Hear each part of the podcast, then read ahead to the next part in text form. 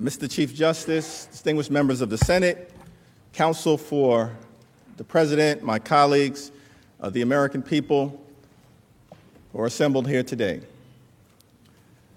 I think we have our next break scheduled for within the hour. And so I find myself in the unenviable position of being the only thing standing between you and our dinner. But be not discouraged, because I'm going to try to follow the advice of a former Sunday school teacher of mine, grew up in the Cornerstone Baptist Church in Brooklyn. She said, Jeffries, on the question of public presentations, be brief, be bright, and be gone. And so I'm going to try to do my best. Presidents are required to comply with impeachment subpoenas. This president has completely defied them. That conduct alone is a high crime and misdemeanor. The facts here are not really in dispute.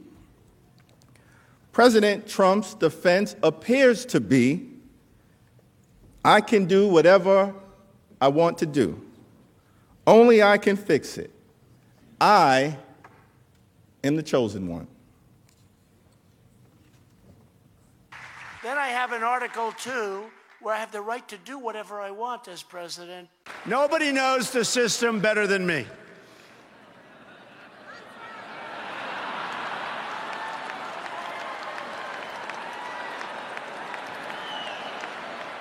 Which is why I alone can fix it. Somebody had to do it. I am the chosen one. Somebody had to do it. Is that who we are as a democracy? President Trump can't address the substance of our case. He therefore complains about process. But these procedural complaints are baseless excuses, and they do not justify his attempts to hide the truth from Congress and from the American people. The president's arguments fail for four simple reasons. First, the House, not the president, has the sole power of impeachment and the sole power to determine the rules of its proceedings. That's Article 1, Section 2 of the Constitution. Second, President Trump's due process argument has no basis in law, no basis in fact, no basis in the Constitution. President Trump may not preemptively deny any and all cooperation to the House and then assert that the House's procedures are illegitimate because they lack his cooperation. Third, President Trump's claim that he is being treated differently completely lacks merit. Despite what he contends, the House provided President Trump with greater protection than what was given to both President Nixon and President Clinton. The fact that President Trump failed to take advantage of these procedural protections does not mean they did not exist. President Trump is not the first president to complain about House procedures. He won't be the last. He's not the first one to challenge the motives of any investigation or certainly an impeachment inquiry. Such complaints are standard operating procedure from the Article II executive branch. President Johnson, President Nixon, President Clinton had plenty of complaints. But no president, no president, no president has treated such objections as a basis for withholding evidence, let alone categorically defying every single subpoena. None, except Donald John Trump. Finally, the obligation to comply with an impeachment subpoena is unyielding it does not dissipate because the president believes House committees should invite different witnesses, give his defender, defenders unfettered subpoena power, or involve his personal lawyers at the deposition stage of the process when that has never been done? And if a president can defy Congress on such fragile grounds, then it is difficult to imagine why any future president would ever comply with an impeachment or investigative subpoena again. Now, throughout our history, impeachments have been rare, and the Supreme Court has made clear that it's wary of intruding on matters of impeachment. This, of course, leaves room for inter branch negotiation, but it does not allow the president to engage in blanket defiance. President Trump's objections are not genuinely rooted in the law, they are not good faith legal arguments. We know that because President Trump said early on he would fight all subpoenas. We know that because he declared the impeachment inquiry illegitimate before it even adopted any procedures. We know that because he has denounced every single effort to investigate him as a witch hunt. And we know that because he never even claimed executive privilege during the entire impeachment proceeding. President Trump's first excuse for obstructing Congress is his asserted belief that he did nothing wrong, that his July 25th call with President Zelensky was perfect. In the October 8th letter sent by his counsel, President Trump asserted the prerogative to defy all House subpoenas because he has declared his own innocence. As Mr. Cipollone put it, at President Trump's behest, the president did nothing wrong, and there is no basis for an impeachment inquiry. He had the White House counsel include this in a formal letter to the House, defying every single subpoena. As we have shown in our discussion of the first article of impeachment, these claims of innocence are baseless, they lack merit. We have provided overwhelming evidence of President Trump's guilt. The president cannot lawfully obstruct the House impeachment inquiry because he sees no need to be investigated. One of the most sacred principles of justice is that no man should be the judge in his own case. And yet, that is exactly what President Trump has been determined to do. But this is America. He cannot be judge, jury, and executioner. Moreover, the president cannot simply claim innocence and then walk away from a constitutionally mandated process. Even President Nixon did not do that, as we have previously established. Congress has a constitutional responsibility to serve as a check and balance on an out of control executive branch. Our responsibility is not to this president, it is to the American people. Blanket presidential defiance would bring a swift halt to all congressional oversight of the executive. That principle would have authorized categorical obstruction in the impeachments of President Johnson, President Nixon, and President Clinton. In each of those cases, the House was controlled by a different party than the presidency. And the president attacked those inquiries as partisan. Yet those presidents did not view their concerns with excessive partisanship as a basis for defying every single subpoena. The purpose of an impeachment inquiry is for the House to collect evidence to determine on behalf of the American people whether the president may have committed an impeachable offense. Because the Constitution vests the House with the sole power of impeachment. A president who serves as the judge of his own innocence is not acting as a president. That's a dictator. That's a despot. That is not democracy.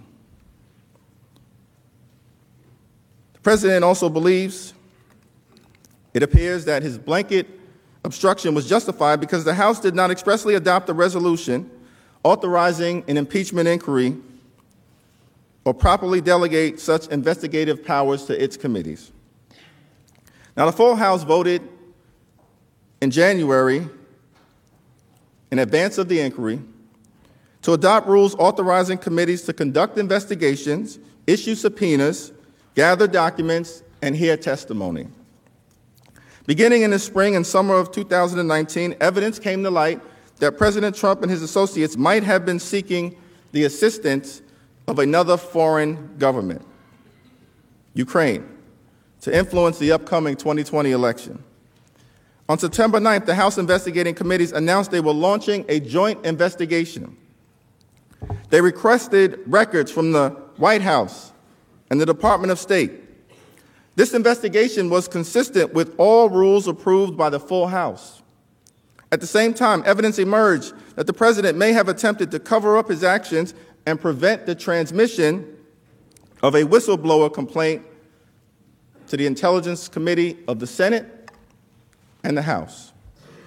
Given the gravity of these allegations and the immediacy of the threat to the next presidential election, the Speaker of the House, a constitutional officer, explicitly named in Article 1, announced on September 24th that the House would begin a formal impeachment inquiry. There is nothing in the Constitution, nothing in federal law, nothing in Supreme Court jurisprudence that required a formal vote at the time. The president has put forth fake arguments about process because he cannot defend the substance of these allegations. Following the announcement of the impeachment inquiry, the House investigating committees issued additional requests and then subpoenas for documents and testimony. The committees made clear that this information would be collected as part of the House's impeachment inquiry and shared among committees, as well as with the Committee on the Judiciary as appropriate. Then, on October 31st, the full House voted to approve House Resolution 660 which directed the House committees to continue their ongoing investigations as part of the existing inquiry into whether sufficient grounds exist for the House of Representatives to exercise its constitutional power to impeach Donald John Trump. In addition to affirming the ongoing House impeachment inquiry, HRES 660 set forth procedures for open hearings in the Intelligence Committee and for additional proceedings in the Judiciary Committee. Every step in this process was fully consistent with the Constitution, the rules of the House, and House precedent. The House's autonomy to structure its own proceedings for an impeachment inquiry is grounded in the Constitution. The President's principal argument to the contrary is that no committee of the House was permitted to investigate any presidential misconduct until the full House acted. As a federal district court recently confirmed, the notion that a full House vote is required to authorize an impeachment inquiry has no textual support in the U.S. Constitution or the governing rules of the House. The investigations into misconduct by Presidents Andrew Johnson, Nixon, and Clinton all began prior to the House's consideration and approval of a resolution authorizing the investigation.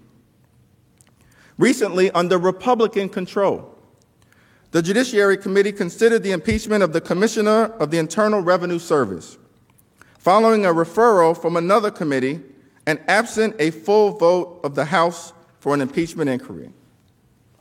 There is no merit to President Trump's argument that the full House had to vote. The sequence of events in this particular case largely tracked those in the Nixon proceedings. There, the,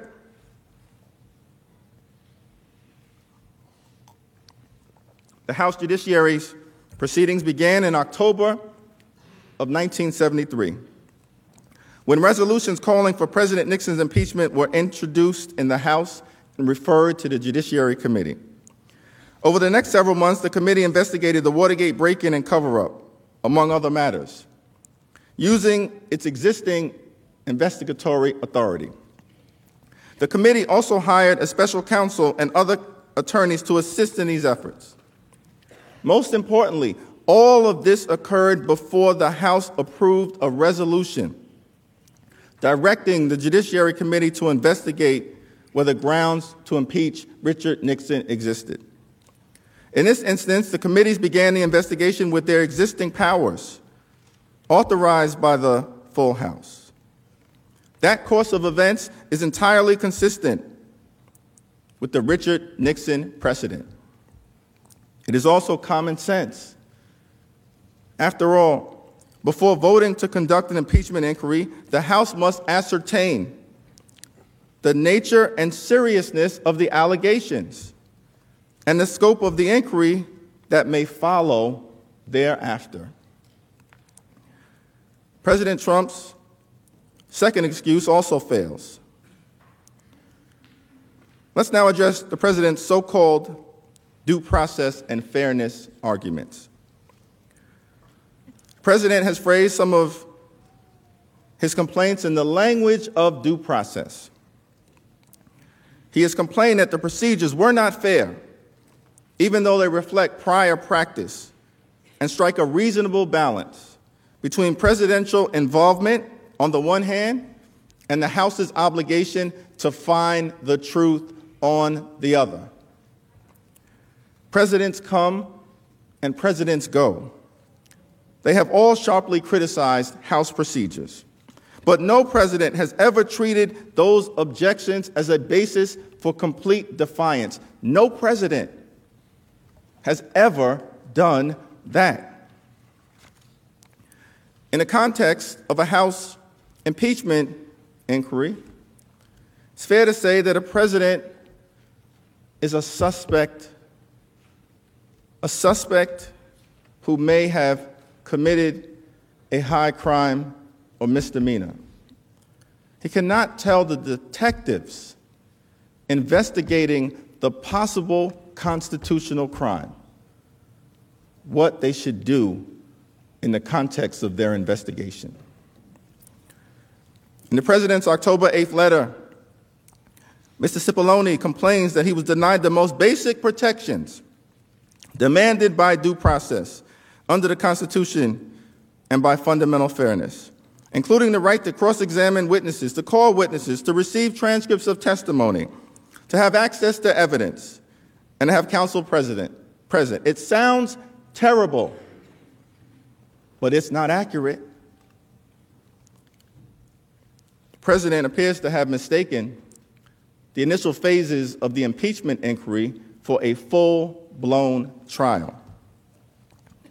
The trial phase of the impeachment inquiry is taking place right now.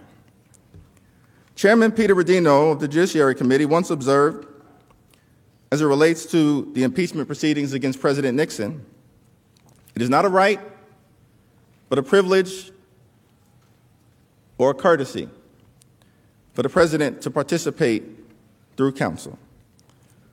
An impeachment inquiry is not a trial, Rather, it entails a collection and evaluation of facts before the trial occurs. In that respect, the House acts like a grand jury or a prosecutor investigating the evidence to determine whether charges are warranted or not.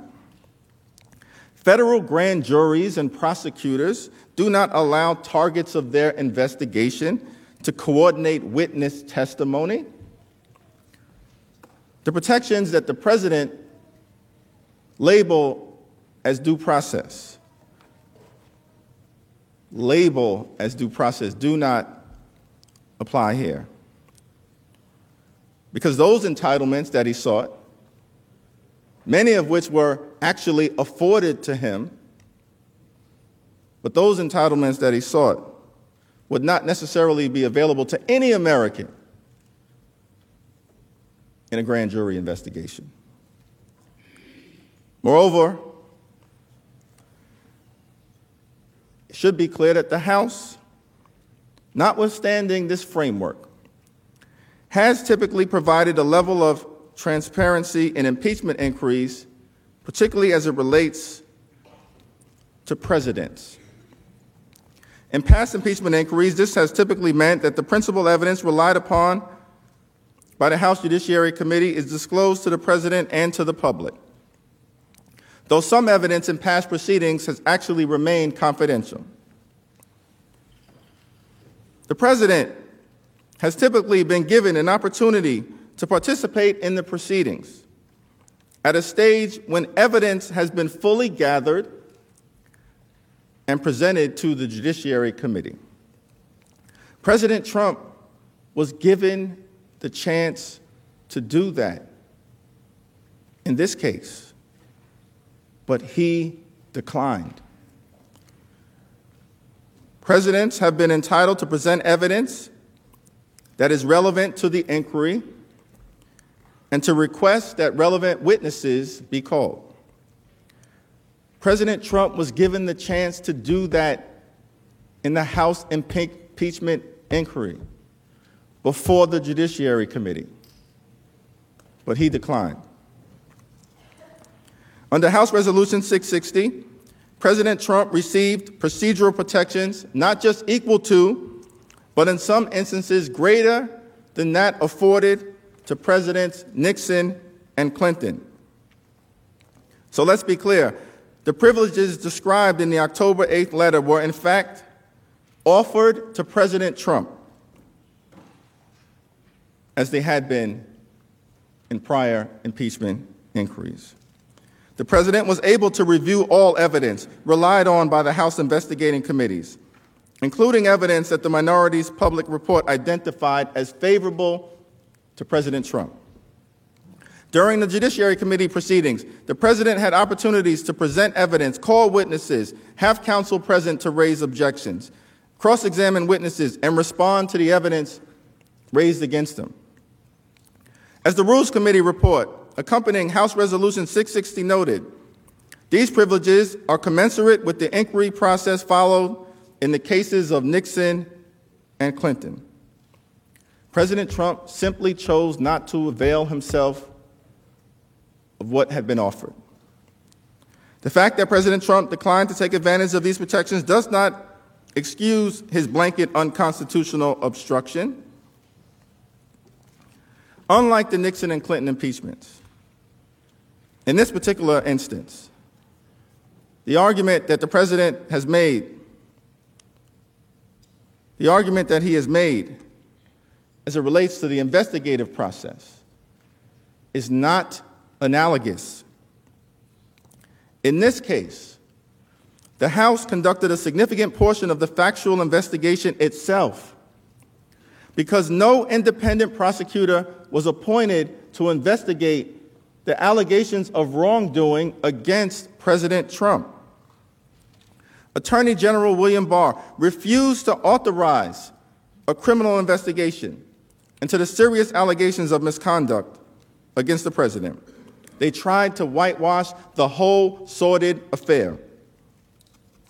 Left to their own devices, the House investigative committees followed standard best practices for investigations, consistent with the law enforcement investigations into Presidents Nixon and Clinton in advance of their impeachments. The committees released transcripts of all interviews and depositions conducted during the investigation. During the investigation, more than 100 members of the House participated in the so called closed door proceedings. More than 100 members of the House, 47 of whom were Republicans. They all had the opportunity to ask questions. They all had the opportunity to ask questions with equal time. The Intelligence Committee held public hearings where 12 of the key witnesses testified, including several requested by the House Republicans. It is important to note that the very same procedures in House Resolution 660 was supported by acting White House Chief of Staff Mick Mulvaney when he served as a member of the Oversight Committee, and by the Secretary of State Mike Pompeo when he served as a member of the Select Committee on Benghazi. Tell you in the private interviews, there is never any of what you saw Thursday. It is one hour on the Republican side, one hour on the Democrat side, which is why you're going to see the next two dozen interviews done privately because it is, I mean, look at the other investigations that are being done right now. The, the Lois Lerner investigation that was just announced, was that public or private?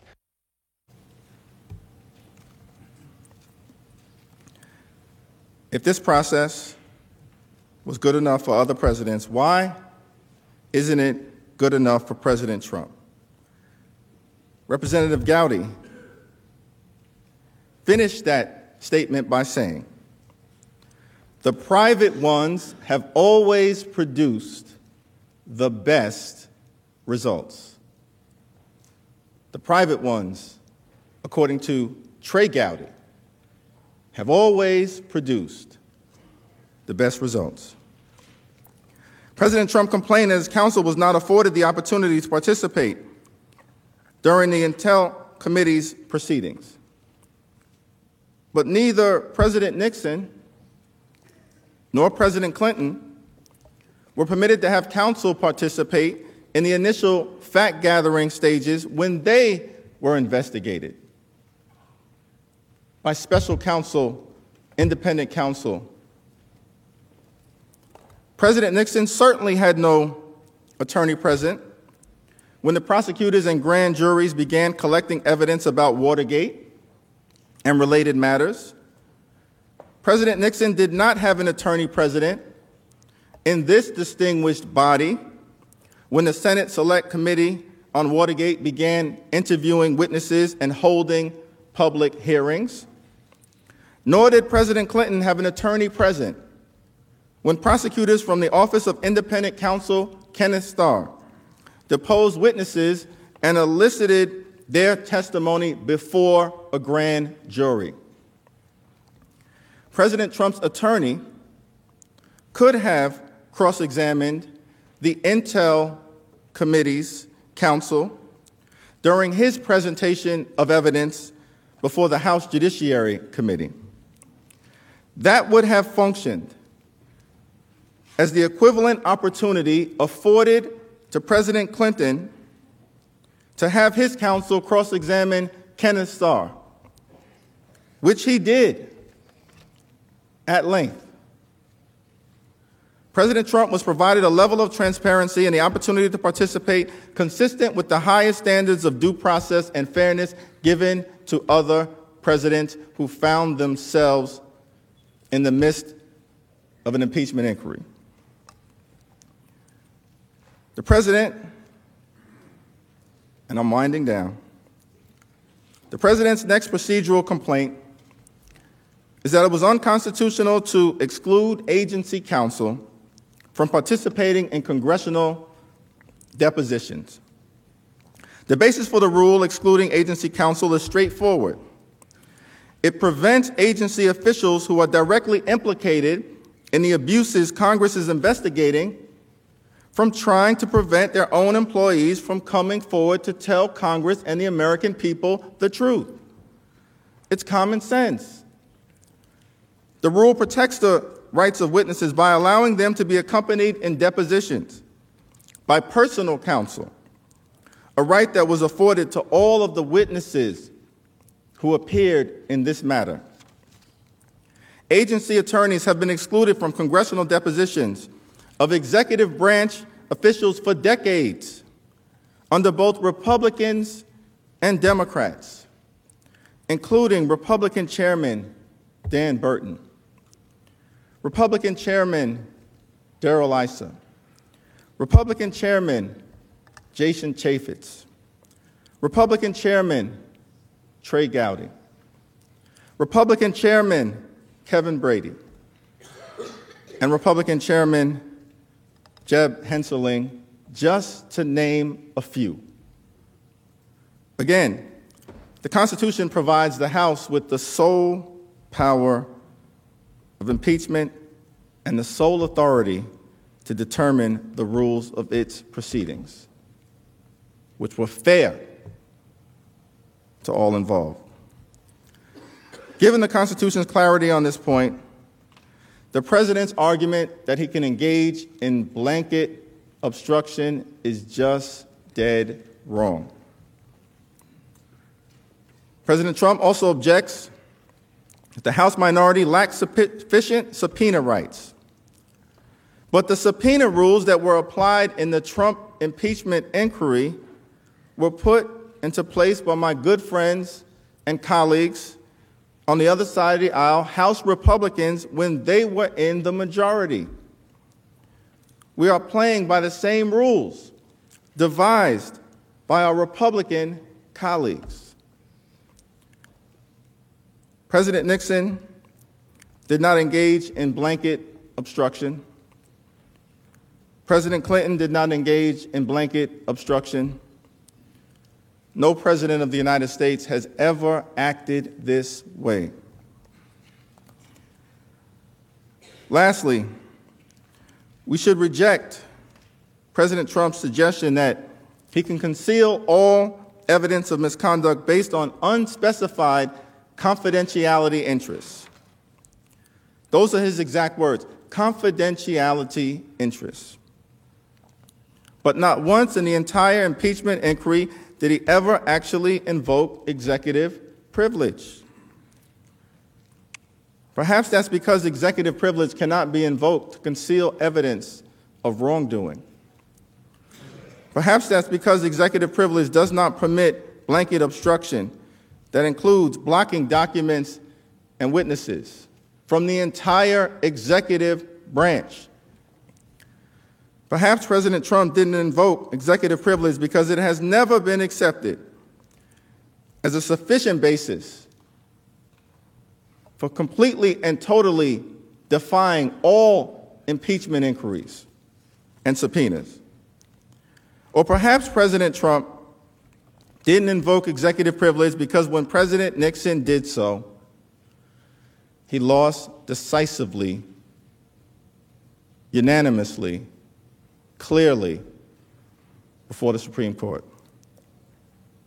Whatever the explanation, President Trump never invoked executive privilege, so it is not a credible defense to his obstruction of Congress.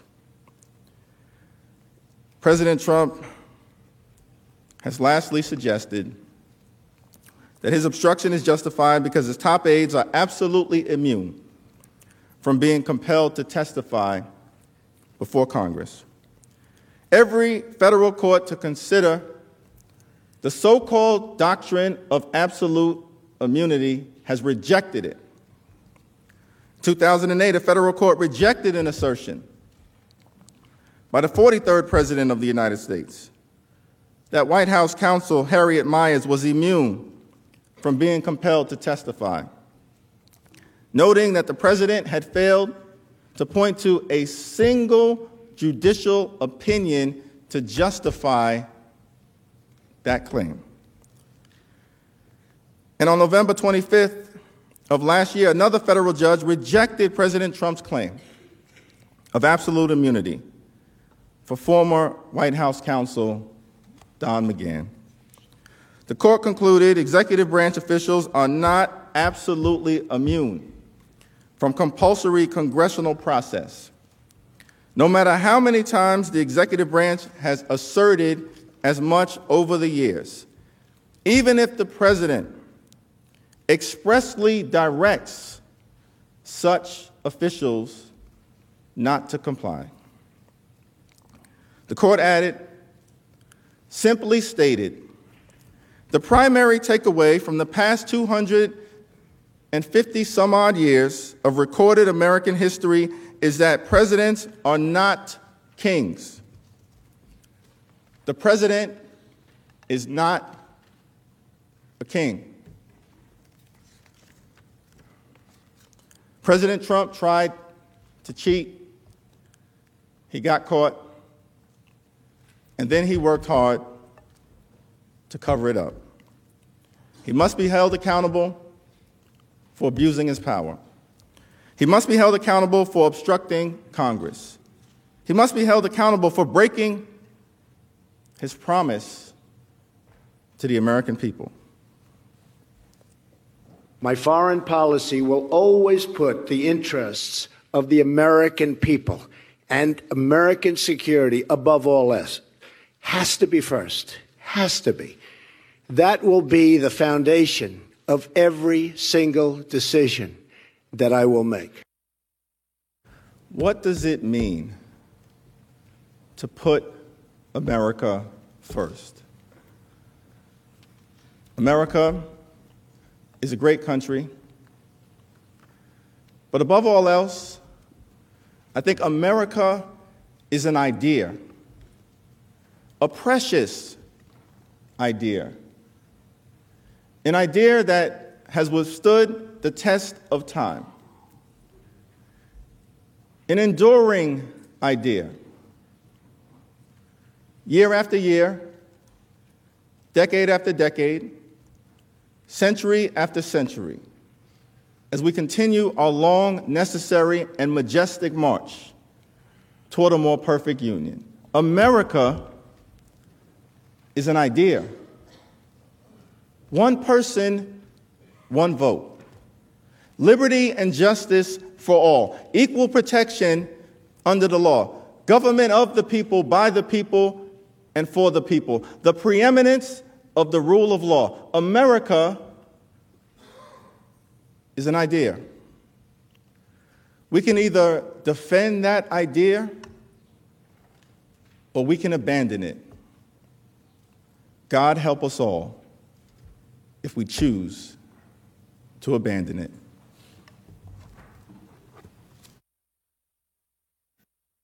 Leader is recognized. Mr. Chief Justice, we'll take a 30-minute break for dinner. Without objection, so ordered.